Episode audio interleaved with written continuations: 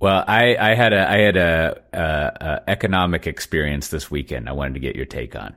Are you, mm-hmm. are you ready? It's very easy. So I have two bikes because I live in Amsterdam. Right, you gotta have two bikes. And uh, I was I had this whole scheme about how I can bike to pick my kids up from school. It doesn't really matter. But the end result was that I was biking to pick my kids up from school, and one of my pedals fell off uh, just like in the bike lane there. And then I had to remember that the reason I don't use this bike is that the pedals fall off. so I thought I should take this in to get it fixed, to get the pedal fixed. And while I'm in there, I want to have them put like one of those uh, those handlebar things on the back and buy the soft seat that you have, so it's like a, an emergency uh, seat on the back. And then, of course, you're going to want to get the wheel covers, you know, the that you put on the yeah. back.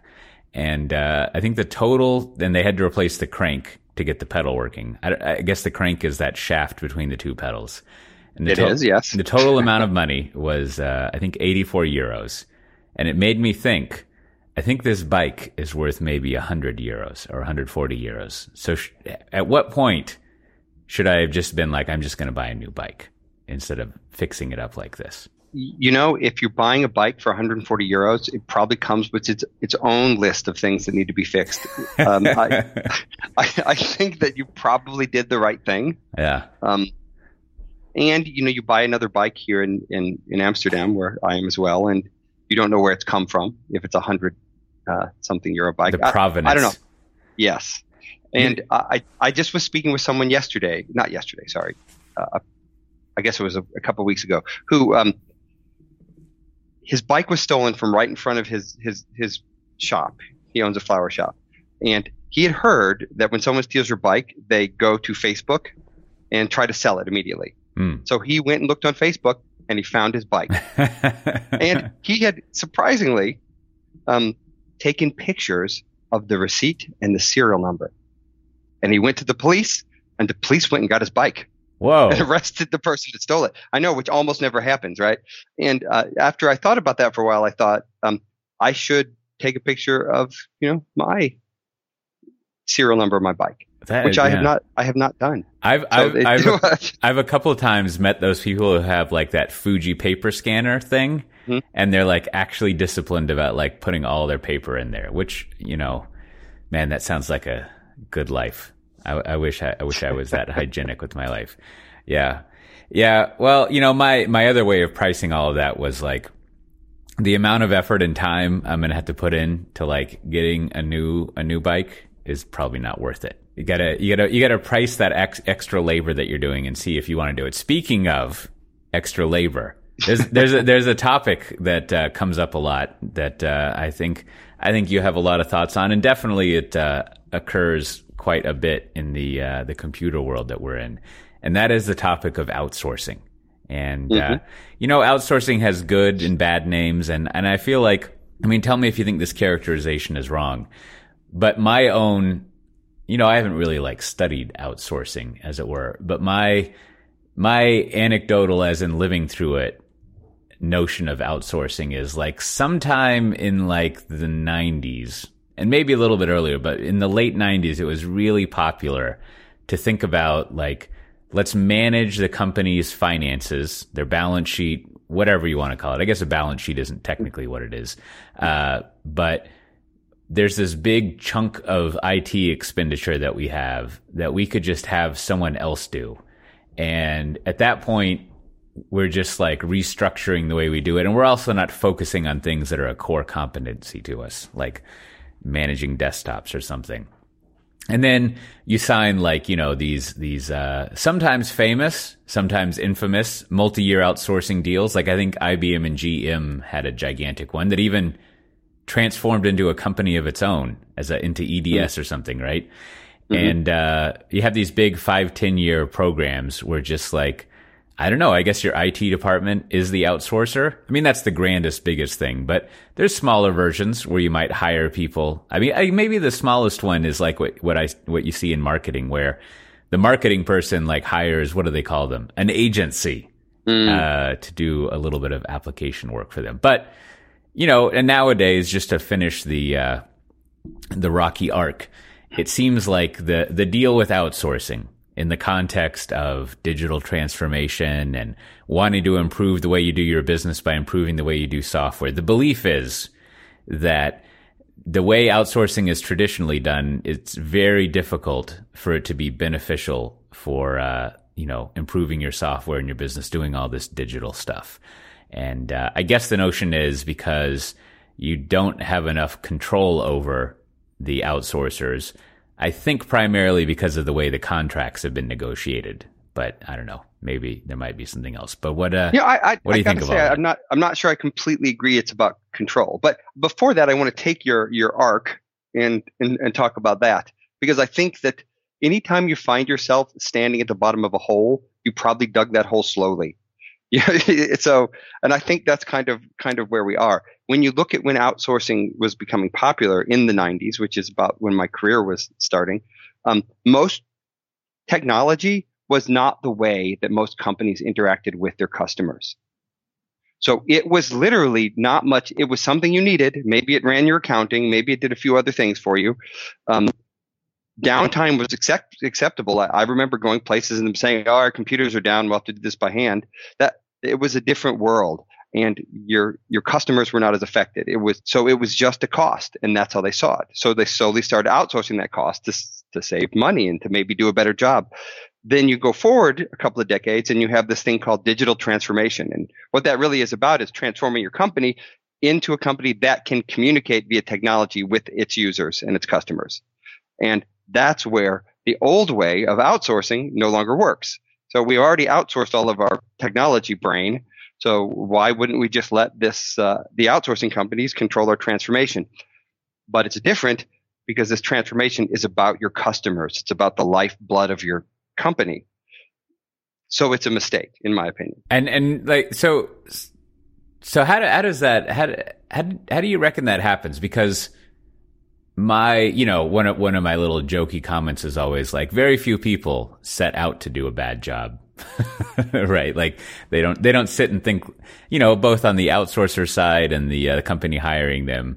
I'm sure it happens sometimes but i doubt most of the time they're like let's set up some really bad it stuff that that uh, that that will not be helpful to our company. And it'll be cheap but unhelpful. And so like how how how do you reckon you know the traditional outsourcing model doesn't really fit this need to uh, work with your customers through technology, as you say? Well, I think that uh, they give their customers what they ask for, and I think the problem is the customers are asking for the wrong thing. Mm. Um, that, that is that is the outsourcers are giving the customers what they ask for. Yes, yes, the outsourcers are giving their customers what they ask for, and they're giving, giving it to them at the cost that they that that they want, and you know they're going to make a profit. So it, it is uh, it's that old adage, you know, be careful what you wish for. Uh, you you get it. or or the uh, you get what you pay for. That's that's yes. the other. The, I think the other the other famous phrase in this pantheon is, of course, a Benjamin Franklin phrase, which is uh, either we uh, we hang together or we hang separately, mm-hmm. which uh, I think fits well there. I don't really know why, but it feels like it's the same uh, same smarty structure. Well, I I feel like technology became important and a lot of executives didn't notice. Mm. And I and, and, maybe they know now something about it, but we have now the the, the C level executives now, not like they ever really were, but certainly more the CIO and the CTOs are generally less technical than they used to be. At a time when they need to be more technical, they need to be domain experts, mm. or at least have enough knowledge to hire domain experts correctly. I, so I I think that that's part of the problem is that companies don't know what to ask for. Yeah.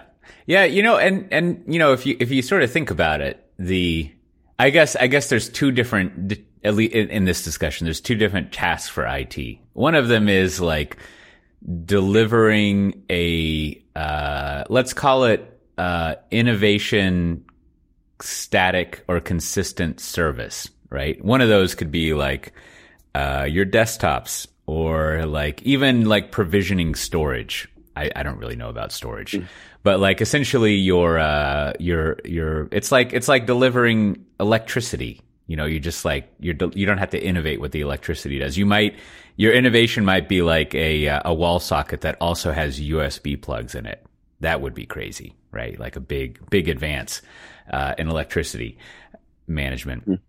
but you've got that, and then you've got this other function, which which this kind of if we pull on the thread too much, it'll get to another point. But you've got you know we're we're customizing, we're doing custom IT stuff to mm, uh, basically match the way we want to interact with our customers, and we'll set aside like internal like usage, like I don't know, well maybe not necessarily, but it also includes things like when a team of people is approving a loan or a mortgage or working on a big insurance claim. Like there's also custom fitted IT to do that. And there's probably some name for this in some complicated framework, but it seems like one of them, the first one, you don't really change very much and it's basically a commodity. Mm-hmm. And, and you could kind of sort of expect that each year the world gets better at doing it and therefore it can be delivered more cheaply. I don't know if that's true or not. And then the other model is like, uh, well, it gets to the uh, well, the crux of I think a lot of finance problems in in in uh, digital transformation stuff. We'll just say digital transformation. The crux of that is uh, we focus on a lot on cost instead of growth, instead of the actual outcome that we get from it. And so, with those two frames, it seems like the traditional outsourcing one is very well fitted for the first and uh, when you don't really have any opinion about how things are going to change, or you want to change it midstream, which for the second, uh, that's just not how software works. yeah, you know, I, I think you said something important at the beginning, which was about innovation, and I hadn't really, you know, framed it in in that way before. Is that I think outsourcing is inappropriate where you need innovation. Mm. So where something is ubiquitous, you know, a commodity and of low business value, that's the perfect thing to, to outsource, right? Um, something that is very well known. It's a well known activity. It could be it could be managing infrastructure. You know, like you you talked about storage. Those those are generally really well known. I don't think designing infrastructure is necessarily something I would say you where you don't need innovation, but maybe managing it and monitoring it is somewhere where you don't. But places where you need innovation, those generally are places where that are important to your business, important to you and your relationship with your customers, and you should own that. You you shouldn't be uh, outsourcing that, in my opinion. Yeah, and maybe I don't know. Tell me if you think this is wrong, or or whatever. Shades of right. Uh, like it seems like the the the cause of a lot of this is is what you might call the need to make money. And that is on the outsourcing side, the only way they're going to make money is, I guess there's two ways. One, you grow, you have, you have volume. So you have more and more outsourcing deals, but you're going to be constrained by people at some point or by the lack of an automated process. So, like, you know, uh, let's take a password. That, let's not get to an example yet. And then the other way that they're going to make money is basically to do less. right? So, so to actually pay for doing things less, and they might do that through like automation. Mm-hmm. So if you have, uh, I, I always remember reading that the number one uh, help desk thing is always password resets, or more generally, can't log in, and all of that stuff is like what generates a lot of uh, a nuisance. And so, you know, you could think on a on a uh, on a gradient of things. You could have a person at a call desk that's outsourced that that resets people's passwords for them. And then you could also automate the password resetting like you have with uh, with email. And mm-hmm. so but either way, it's not like when a new way like I, I, guess maybe an example would be like with with a outsourcing contract in authentication. If you suddenly wanted to introduce two factor authentication, that's probably not covered in your contract. So even that innovation on that mm-hmm. commodity thing is uh, is sort of troublesome. And and yeah, so yeah. so and that's not really innovation. That's just a, a change, incremental that, improvement. That they, yeah, yeah, that they can't even that they they could handle, but they probably won't because it's going to put a burden on them and affect their bottom line. So it's in the end, it's just like you say, all about money. And and so that comes back to the the the fundamental mismatch is. Uh, essentially the outsourcer has to do the job more cheaply than you're buying it for. Does that? I mean, that's that's how pricing works. Mm-hmm. and and so if if you're doing some activity where the cost of doing it, like you don't want to cheap out on it, then outsourcers are a bad model. And and and I guess no, even more foundational from that is the way that an outsourcer is going to control the costs is they're going to sign a contract with you that standardizes what they do so that they can become as efficient as it, as possible. And each time a new thing is added, they don't have to spend the time and money to learn how to be efficient at it. They're just repeating the same thing over and over again, which is the foundation of a really easy, profitable business that you have, you can do the same thing over and over again, like publishing a book, right? Yeah. So I, I guess I guess yeah, they I mean, call that the uh, they call that the marginal cost.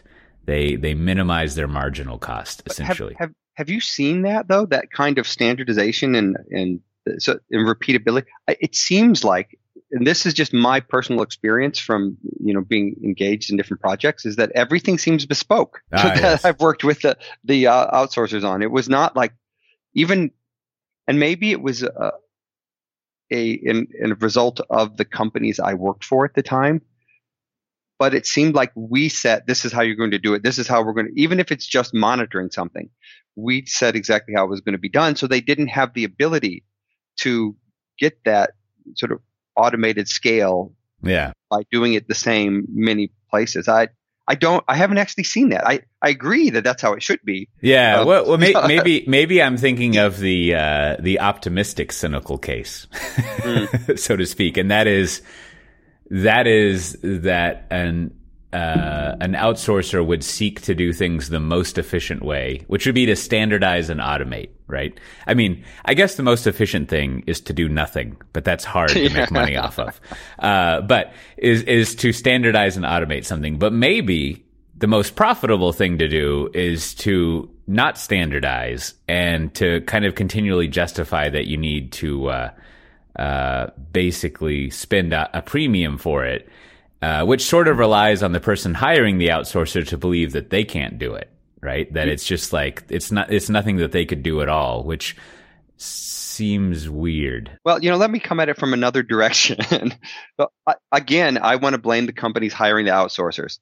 So uh, if if you're and I've actually seen this, I've seen I've seen a statement of work for a job that was outsourced be exceptionally complex and exceptionally specific. And I, my, my feeling at the time and my feeling now is that it happens quite often is that the IT team at the company that's outsourcing has to seem useful. And if they're right. not saying this is how we do it, this is the way our company does it, this is how we need it done, then they're not really doing anything. So my, my feeling was that they were trying to add value because all they did in this process was write the statement of work, write the RFP and and then you know get bids. That so I, I think they're trying to feel more useful by being more specific. Yeah, That's yeah. What, and in some ways, it's uh, so that that maybe sounds a little harsh. They're trying to do things the same way because they think that's the way things should be done at a company. This yeah. is the like this is the pivotal way we do this, or this is the the forward way we do this, or this is and you know so it's not necessarily malicious in any way. It's just they're trying to do what's right, but yeah. what's right is the past. They're they're they're trying to do trying to do their job. What, yeah. what, what they've done all along, right? That like you know, I guess if uh, I guess if you have a pipe fitter, they're going to try to do some pipe fitting. right? Like that's it, in theory, that's what their their existence is for. And you know, I think you hit on another thing. I I, I think there's some some bias name for this. I, I never remember all the biases as as as nice as they are, but you kind of see this in uh, let's call it sort of like petty consumer life services thing, where if you're getting something for free, like let's see what you would get for free. If you uh, you know if if if your kid is painting your toenails for free, mm-hmm. you feel like you don't really have that much control over what they're doing. It's free. So it's just like, that's fine. You know, you can paint one green and the other pink and, and it doesn't have to line up. Plus you're also a kid, but whatever. let's just go, let's just go with this. Whereas if I go to a nail salon and I'm paying someone to paint my nails, all of a sudden I'm going to get a bespoke nail treatment right? Like, mm-hmm. I'm probably not going to want to go in and have like, we've got the $5 nail treatment where you can't make any choices, right? Mm-hmm. Like, versus like the $10 one where all of a sudden you can get this bespoke thing.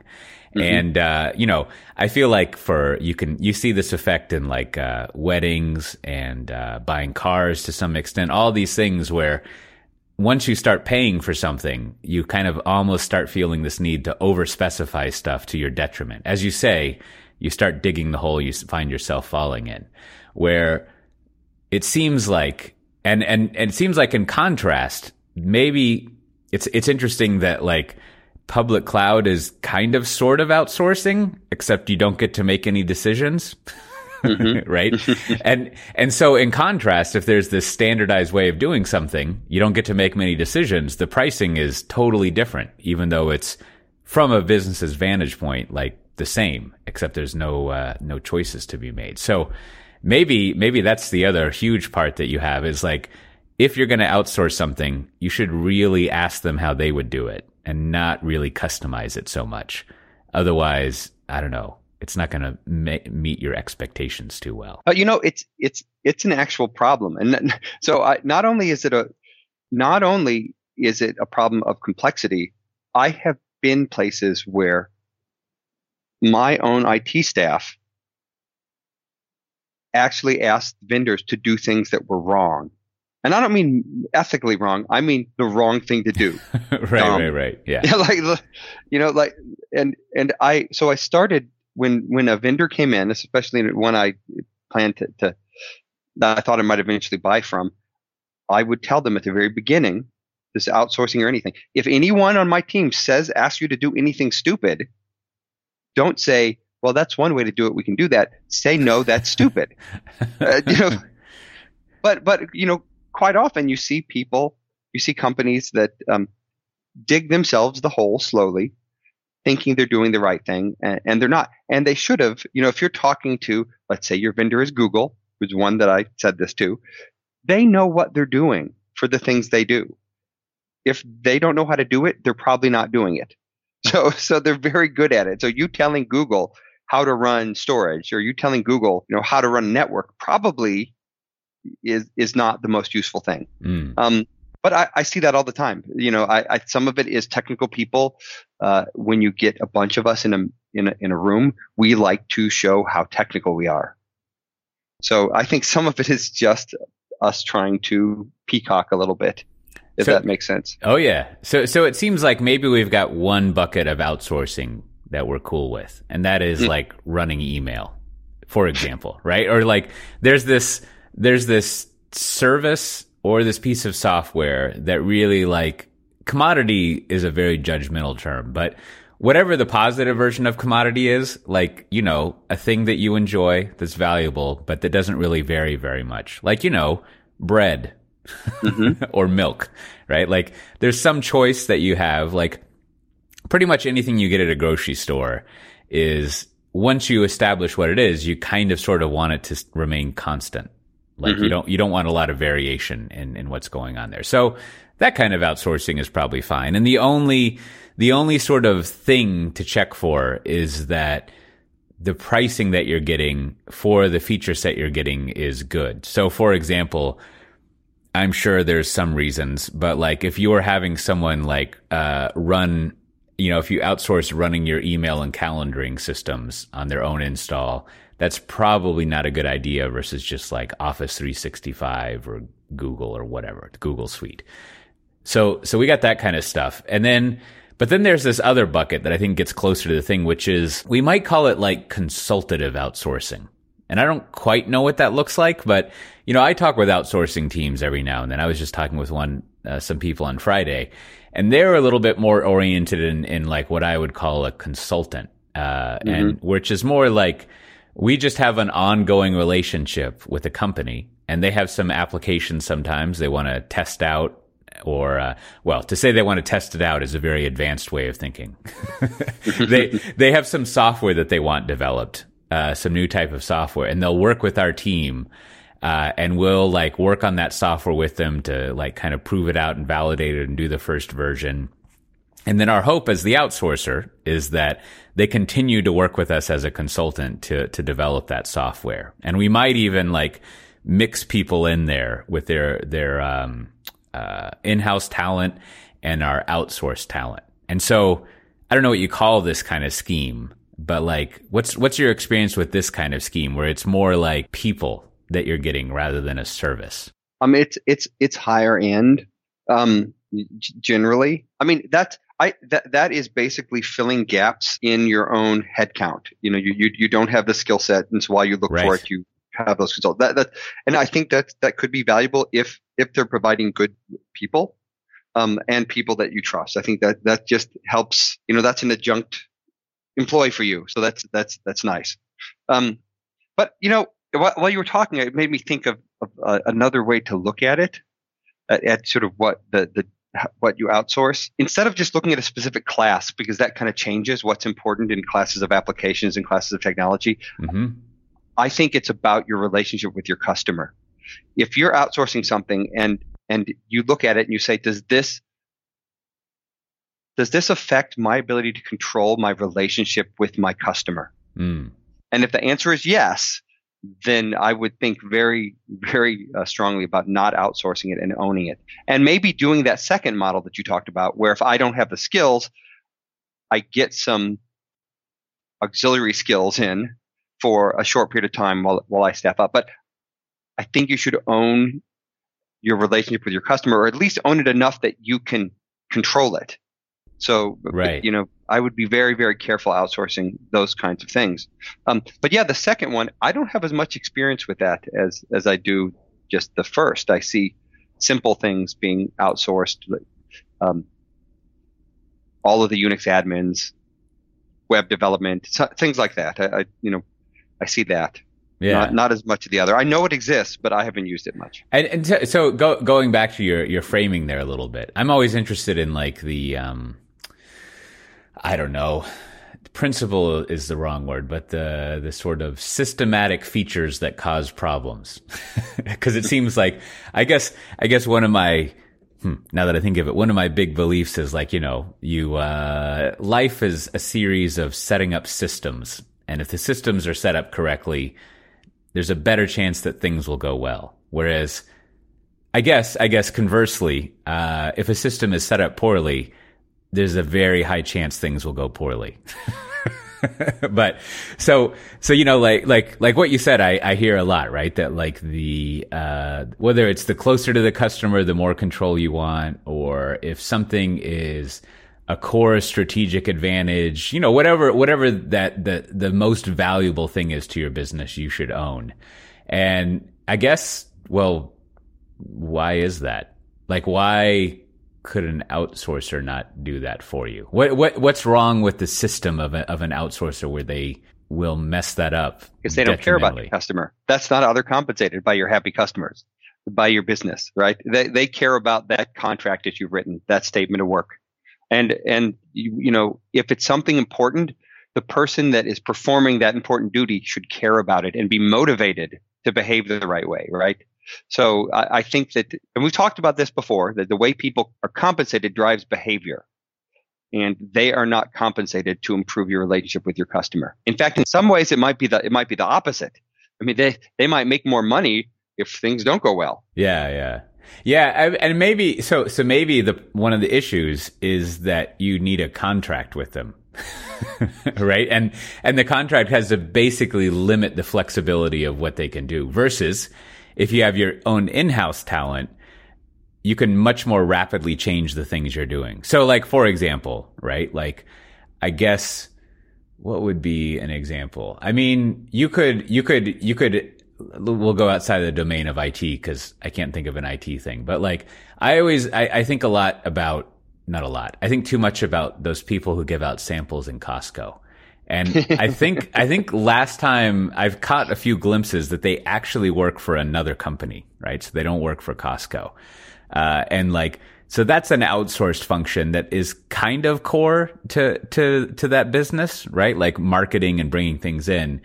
But I would imagine like the way that contract is written is pretty simple. It's like the people show up and they work this amount of hours and you could even be kind of liberal in it. Like we are allowed to every week without codifying this in a contract change that they're the things that they're doing. They're doing like the teriyaki chicken versus the fried chicken. Mm-hmm. And uh, basically, the way they're measured is they're there and they give out samples. And maybe we have some correlation to the amount of stuff sold when they're there to see if something happens. Now, maybe that's a contract that you have, but then maybe what you discover is that like actually you need to be like demonstrating stuff with this, like this the the the uh, the blender person always is. And then, and then maybe the, the people you've contracted with are like, no, no, no, that's a whole different skill set and we've got to hire other people. And it's like we much need blender different. skills. Yeah. Yeah. We need blender skills. And we also need that skill of like, you know, making it seem like a, a, a wondrous thing that I'm making something in a blender. And, you know, you also have to do that thing that a blender salesperson will do, like to make it seem actually really easy to clean a blender. When we all know cleaning a blender is always and annoying. You, you have to make it, the part that I like to go off on this is when they have to make it look really, really hard to not use the blender. Yes. So you got to stir and then like smash it into your face and yeah. put some on the floor. And like, right. how could anyone do this? Yeah. right. Right. So, so the outsourcer could be like, no, we're not going to do that. And then you're like, oh, I've sunk, I've sunk all this money into a year to two year contract and these sampling people. And now I'm, I'm screwed. Whereas if you had your in-store, your in in-house talent, you could maybe train how they do things differently and you would have more flexibility. Now, that's a wacky Maybe. example, but but, but I'd, I'd like to take that example, and, uh-huh, and uh-huh. I, I think it's appropriate to outsource that. So there's we talked about two sort of criteria for outsourcing, right?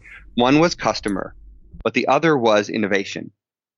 And I feel like handing out uh, samples at Costco, while it might inter- you might interact with customers, is not the primary interaction. Yeah and it is not something you innovate with. Uh, you know, I, I, don't think you want all of a sudden them dressed as scary clowns doing uh, cartwheels. I think that that that you, they stand there with their apron on, and you go get your free little piece of pizza or pizza bagel. It's normally it's more likely to be a pizza bagel. Um, so, um, but yeah, I, I I think that probably it's okay to outsource, and it makes sense. And if you and it's a low it's a low skilled job that could be easily outsourced. I, I get what you're trying to do though with the blender technology. So you're not you're just using it as an example. So I've now ruined it. Um, no, no, and and that's that's that's the thing I'm always like like dancing around with outsourcing is like I think I think the problem is that outsourcers are by design not there to innovate. Mm. And unless you structure it very carefully, unless you're more in that augmentation role, right? Uh, which brings its own host of problems that onto it. But like, you know, every now and then I come across charts where, uh, companies say they're like, you know, they don't depend on outsourcers for innovation and they're upset at that. And like, that's what I meant by a systematic thing is like, I feel like, well, that's not their job. Like, it's kind of impossible or it's extremely difficult to outsource innovation. So if you're upset that your outsourcer is not being innovative, it's a hole you've dug, a, a hole of misunderstanding. Whatever, your shovel is misunderstanding. Uh, so it's just like, well, yeah, that's not what they do, right? Like the people who hand out the pizza bagels are not the people who like show you how hard it is to make a smoothie without a blender. And, mm-hmm. and so therefore it's just like the, the advice there is like, so don't hire outsourcers to be, to do innovation stuff. And the reason you don't want to do that is because innovation is probably a huge part of what you do with your customer. And so also therefore, it's highly likely that all these activities you do directly with your customer, you want to be innovative and you also want a lot of control over them, which is not what you get with an outsourcer.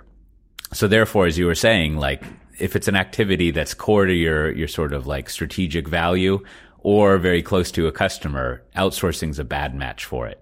Uh, mm-hmm. because there's no variability and you can't really innovate there.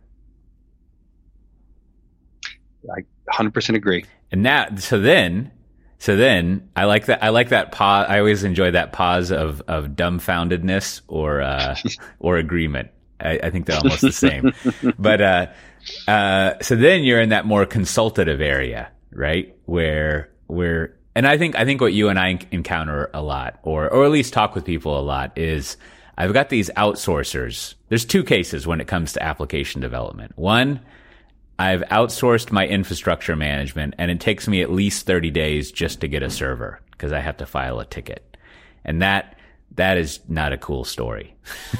and mm-hmm. and then second, I guess you we encounter people who are like all of some critical part of software development is done under the auspice of an outsourcing agreement and we can't really get them to change around, which is your uh, you've dug your own hole sort of problem.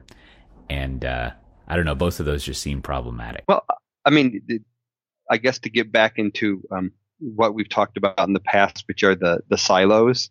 I mean, I, what I see a lot is is the business building hiring outsourcers to to write an application because they don't trust IT.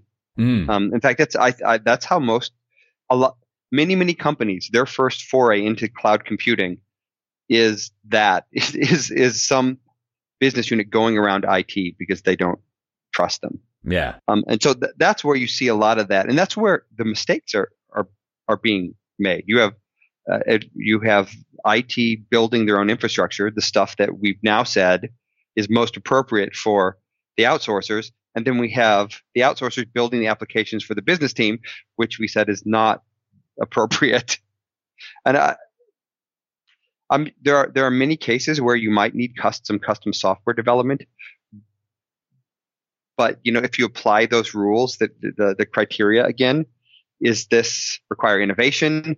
Does this affect my ability to control my relationship with my customer? Yeah, and you, that's it. It almost always fails when you see the business unit uh, trying to outsource application development separately from IT. Yeah, and it, it, would it would seem like the so so so to to over contextualize again, right? Like the uh, the sort of like lean understanding of how you use software to do business, which I would argue is just like how you do business, right? like, like how I, I, shouldn't be so, so flippant. How you do a, a product driven business, right? And what I mean by a product driven business is, uh, people keep being your customers and buy, and you gain new customers because you do something helpful and novel, right? And, uh, you know, like in the consumer packaged goods space, like you sort of like, uh, I don't know, um, toothpaste is my favorite example, but you know, there's innovation in toothpaste that like brings new people. And so you can innovate even in that area, which from us hoity toity computer people seems like a total like fabricated market of just like, putting stuff in bottles that ship to people. But really, there's a lot of innovation that goes on there. But, anyways, you have a product business where you're kind of wanting to innovate and come up with new things, if not new ways to go to market. And you want your product to be flexible and evolve, especially if you have no idea what's going on in there. So you're sort of constantly learning and changing the way that, that your system is evolving and the, the features in your product. And in that case, it seems like at the beginning you might be in this case where you're like, oh, we don't know how to do that. and so like we need a catalyst to start us doing that. And it seems like it probably is a good idea to hire outside the company to sort of help you jumpstart that. And then the mm. part, the part where you might mess up is to assume that you don't need to develop that competency on your own. So at the same time that you might hire other people to kind of seed and start uh, your smartness, if you will, so that you can get to market faster, you also need to put in place essentially a plan to uh, maybe it's not reduce the outsourcers as a whole, although you could do that as well, but more to like grow your own talent and just use them as augmentation. Well, you have to realize that you have a continuous need for that talent. Exactly. That, that's so, and and that's I think where they mess up. If you have a continuous need for this talent, then it's much cheaper for you to go get that talent because the outsourcing company getting that talent and then selling it to you, they're marking it up considerably. Yes. So this is talent you need. Why pay extra? if you're going to need it forever. Yeah, it does, yeah, does, yeah. Doesn't make sense. and me. and that that's that's the other angle is like if if you find yourself augmenting staff for 20 years or five years even. At least, at least monetarily wise, it's probably cheaper to, uh, you know, just hire that staff on your own. I, I just have to say, once you start talking about toothpaste, it made this podcast harder for me because now all I'm thinking about is toothpaste. So, uh, like the next book you write, it needs to be called like just squeeze it or so. I mean, if I just, just it with a picture of toothpaste, I just started thinking about you know who moved my cheese. All these business books that have weird titles. Toothpaste could be the next one. Well, this you, is, you know, mean, this, this is the, the, the the dominant clever phrase around toothpaste. I mean, the one that is always present to play around with is you can't put toothpaste back in the tube. Yes, right? I was thinking, and, so, I, and I was imagining the book cover with someone trying to get toothpaste back in the tube. But then I thought that'd be a really messy picture. So, so I, I my, I've been derailed. That's what I'm trying to say. We'll have to get back on topic here. Well, well so so I think I think I think let, let me let me recap. We've a stat. We've got three tent poles here. I think and I think I think I think that equals a uh, that equals a, uh, a TP. But mm-hmm. but you know the the main tent poles are one uh, if you have an unchanging we'll just use the word uncharitable it is an unchanging commodity service it's probably cool to outsource it and it might be even cooler to outsource it to robots which is to say which is to say the cloud where most everything is you know completely automated and i think i think the example there is like password resetting right like and I, I don't know if the following is necessarily true, but I feel like maybe in the early 2000s, if I forgot my password, I had to like email someone, if I remember, right? Or fill, I had to get one of my friends to fill out a ticket. And then along comes Hotmail and Yahoo Mail and Gmail, and there's a whole forgot password sort of scheme that you go through, and you're like, oh, this can be completely automated. And then even nowadays, like with more complicated things like 2FA. I mean, at some point you use two factor authentication. If you forget your passwords, you're just totally screwed. right? Like, yeah, I mean, yeah, you could be or lose your two. I mean, I, I, I am a big user of two factor and yeah. I spend a lot of my life afraid that I'm going to lose my keys. But but anyway, anyways, you, you, there are these things that you can outsource to an outsourcer, even if there's human activity involved, and will just be dismissive. You're not necessarily like an application layer person, but I'll be an application person and just be like, I don't know, storage management. You could probably outsource that, right? You could get in all sorts of complexities like, well, then I want to switch over to object storage and then I want to do this and then, all right, all right, all right. Point taken. But just basic like Dropbox, right? Like you can outsource that. Uh, mm-hmm. and then there's this middle part, which is like, uh, staff augmentation. And that is like, uh, I, I, there's a particular skill that I need, or I, I can't hire people fast enough, but I can kind of get them from these people who have staff. And I might even, uh, outsource an entire sort of project, like the first version of a project or even the second version of a project. And also from a marketing standpoint, it might just be like the truly is like a one time use thing. Like, I don't know, the, uh, you know, the shiny teeth toothpaste company is uh, sponsoring Formula One this year, and we need a series of three applications for promotional reasons. And they're going to interface with our CRM system, but basically they're going to write this thing and we're not going to need to use it again. Mm-hmm. Uh, so you could do that kind of outsourcing and augmentation. But then there's this third area, which is like, but you probably, if, if every year you're going to be evolving this business and evolving the product supporting it, I think we've established the principle that you don't want to outsource that. And in fact, you probably want to make sure you build up the in-house competence and have your own product people, developers and whatnot to do that. And let's make up an example. Let's say, let's say that you've developed this new uh, toothpaste thing, which is like, so what is, you've done some rigorous customer investigation and you're like, what is the point? What are we, what's the value a customer's buying when they buy toothpaste? What they're buying is minty fresh breath and the prevention of cavities.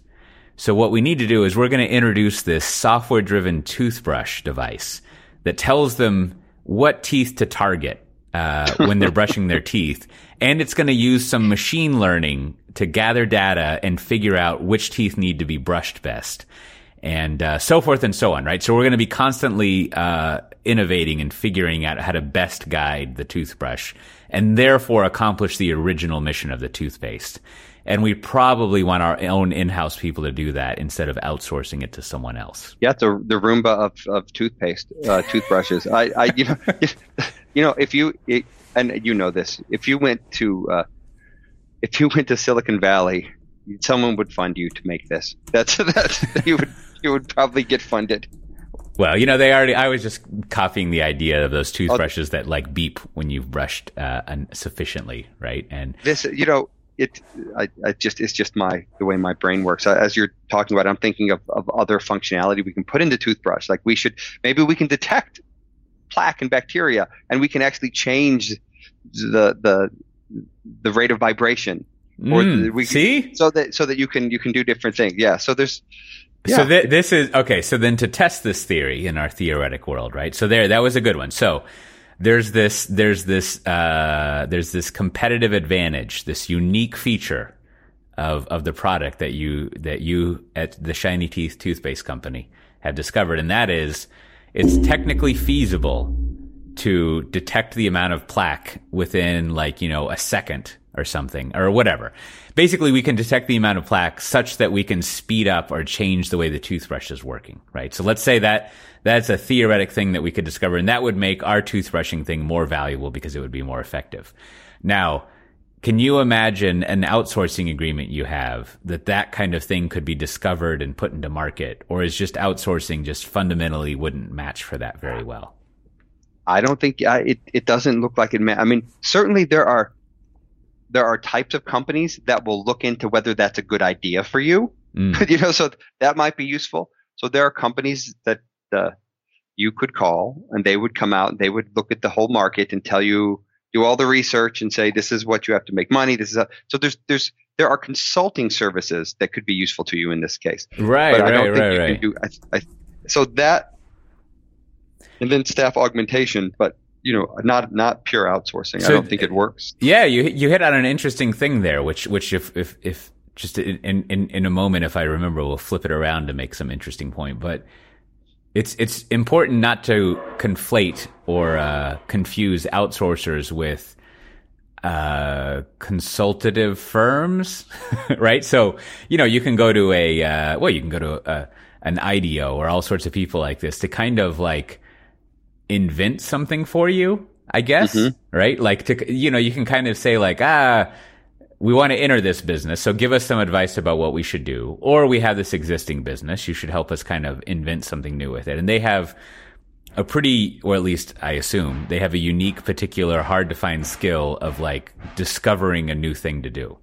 And then I think interestingly enough to flip it around, you as a company go to do that if then you are going to kind of put it in place and run it without variation, right? So mm-hmm. if if your skill is to uh, basically at volume like deliver this thing over and over again, what we said the the forget your password outsourcers did, then I guess you can outsource its innovation because like that's not what you specialize in, mm. and you can always go back to the innovative people and be like, all right. Innovate me something else, which I don't think that applies all the time, but I, I, don't know. Maybe it doesn't apply very often either. You, maybe it's just good to have like someone kind of kickstart your innovation, and then you still need to insource uh, an innovation function, even if all you do is just like yeah. So that kind of works best if what you're if you're dealing with, I don't know, in my mind, commodities. So let's say that I was. I, I, am dealing with a commodity, a product that doesn't need innovation, but sometimes other parts of my business, like marketing, do. Mm. So, like it, it, an example was I sell bananas. That's a commodity, right? Uh, I'm going to put a sticker on that banana that that when you put your phone over it with an app, it does something that for for kids. It encourages them to eat bananas and it helps sell my right, banana right, right. over another banana because they're all the same, right? So I outsource that app and the back end all to someone. I mean, maybe even the idea came from from uh, uh one of those consultative companies, but you could certainly outsource that. But if if your company is about innovation, then I think that's that's harder. It's a harder sell for me. Yeah, so, yeah, yeah, yeah. you, you, know, this, so this reminds me of an example from uh, an energy company I was talking with, and they uh, they would get subsidies for um, uh, or whatever the subsidy is for educational energy use stuff, and so they wanted to make a, a game uh, for kids that would talk about, you know, like I, it wasn't called this, but let's call it the uh, the dad app. And uh, I always joke that the definition of dad is the one who turns off lights in the house, you mm-hmm. know. And and so this this they made a game that talked about you know doing things like turning lights off and stuff. And I think I think at first they were going to make they were investigating some augmented reality thing to do it, and so they kind of experimented with it, and they found out that like no one really used it, and it was like too complicated of an idea. Uh, too complicated in the sense of like gratuitously awesome.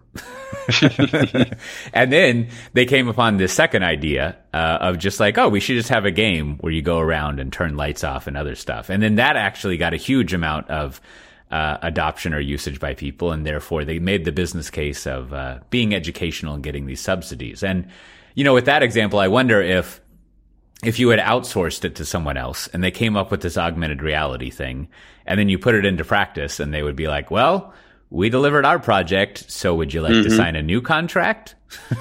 right. And, and, you know, that, that's in, in an example like that, you sort of have, you're, you still have, I keep going back to this, but you have this static set of things at a delivered date instead of just a stream of innovation that, that you're going to be having. And then the point being that like if you're relying on a stream of innovation as the the buyer if you will the company you have to look at really hard like if i'm going to want this innovation constantly even cost wise it probably is better for me to in-house it even though that's difficult. And then especially also just like reshifting what people's attention is right? Like an in-house worker should be more flexible than an outsourced worker. Um, and I don't know. I guess if that's not the case, then you probably should outsource. or you should you should you should hire the you should in your contract make sure you can hire those people. Right, right, right, that, right. Also brings, yeah. yeah, yeah, which is which is also a uh, a constant issue. Hmm.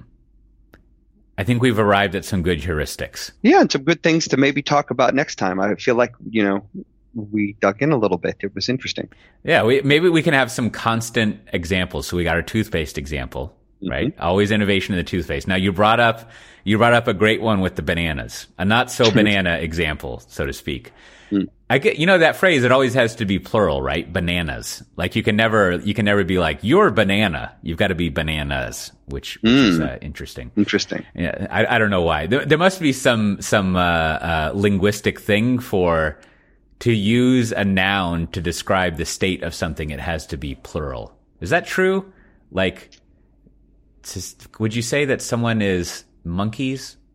Hmm. Anyway, someone can be catty. Someone can be. Uh, hmm. You know, I I I think that you can be a pig. So I I don't. You can be you can parrot. Oh someone, yeah, yeah, because you can you can be you can be piggish. But what would you say to say that you're you uh, you have monkey brains? But brains is already plural. Anyways, well, no, because because if a singular is like we each have a brain, but if you are monkey brains, you're crazy, right? So you've you've pluralized it at the end there. I'll have to think okay. of other things that like. Well, I, I think that's a colloquialism that's regional because I don't know that monkey hmm. brain saying. All right. uh, oh, but the banana one right? So there could be mm-hmm. like just a fun augmented reality thing of like, you know, when you go, when you go to the, the banana place, there's a little code and the kid can like point it at it and, and they'll be like, every time they do it, there'll be like a different Pokemon character that pops mm. up and dances on the banana or something like that, which I or, guess would, I guess or would tie pro- into their, to their Pokemon game. There you All go. Of a sudden there you can. Uh, yeah. Which would, I guess, the problem, the flaw in this innovation is it would just, uh, it would incent kids to steal the stickers off of the bananas. Somehow, you've got to make it more That's tied true. in. You've got to make it more tied into actually buying the banana. Like I don't know, I don't know how you do that, but whatever. They're, ta- they're tattoos. Okay, That's right. this is the innovation. It's banana tattoos. banana tattoos. But there is something I think that is a little less bananas, so to speak, which is my understanding is that there is there is a pull in the market to understand the uh, the supply chain of the banana, right? The provenance of it, and you see this with like coffee and I would assume diamonds and things like that, where the buyers are very interested in like the uh, ethical supply chain, and that could be sort of like this on. And of course, you're going to need to use blockchain. Am I right? You, you are, and it, and it's not just all luxury goods are also concerned. They're not concerned, you know they're, they're concerned about making sure something is the right thing, that it's that it's real and not not a counterfeit. So this would and be they, a, a, heady area of ongoing innovation is uh, is tracking the supply chain of something, and then and then finally, before we close out, I think I think another area that I'm always interested in one because there's a fair amount of pivotal customers, so I talk with them a lot, but it it paradoxically is a very banal, boring area that I think not only has a lot of innovation going on, but lots of potential for innovation, and that is uh, insurance. mm. right? Which, on the face of it, insurance is a very basic business, which is uh, I pick some number of the amount of money I am happy not having on hand in case there's a run at insurance. And I basically lend out a huge amount of money and I keep some other amount of money on hand. Lend out is the wrong thing, but I kind of like, I invest that money out and mm. then I basically, whenever someone files a claim, I hope that I'll have enough money around to pay off their claim and not go out of business. And then I also will buy some amount of money from a reinsurance provider but anyways, the whole point, as I understand it, of insurance is I'm going to have some percentage of, of money available to invest in things. And then like all good financial driven businesses, I just make money off of holding money to some extent. That might be a naive way of understanding the insurance business, but it's a very basic business. But the whole idea of doing claims and how you sell insurance and all sorts of things like that, there's a lot of room for innovation. Like I was thinking the other day, I, I don't know what this is called, but there's some, uh, there's some ratio of like the amount of money you can sell to the amount of money you have on your books. We call it like the golden ratio. And mm. like, if you could compute that every hour, you would have the potential of selling more insurance than if you, it took you a day to compute that or 48 hours. And so that little thing could be a competitive advantage to some point at some point, which seems really boring and basic. But there's all these little moments in the insurance business where if you could innovate, you could get some, uh, some advantage. But uh, yeah, there's lots of interesting things that, that definitely so, I can uh, think of things. So we, we've got we've got three things. Maybe as a quiz, the listeners can write in what our three advi- points of advice were for outsourcing. But uh, I, th- I, think we figured out aligning things better better there. And and speaking of, I think since we recorded last time, I've registered a domain name mis- misaligned.business. Uh, you know, I could have taken plumbing, but that that may not have worked out well. And yeah. uh, I've been thinking, you know what we need to find? We need to find one of those pictures where, like, you know, they've built a bridge and the bridge doesn't match up.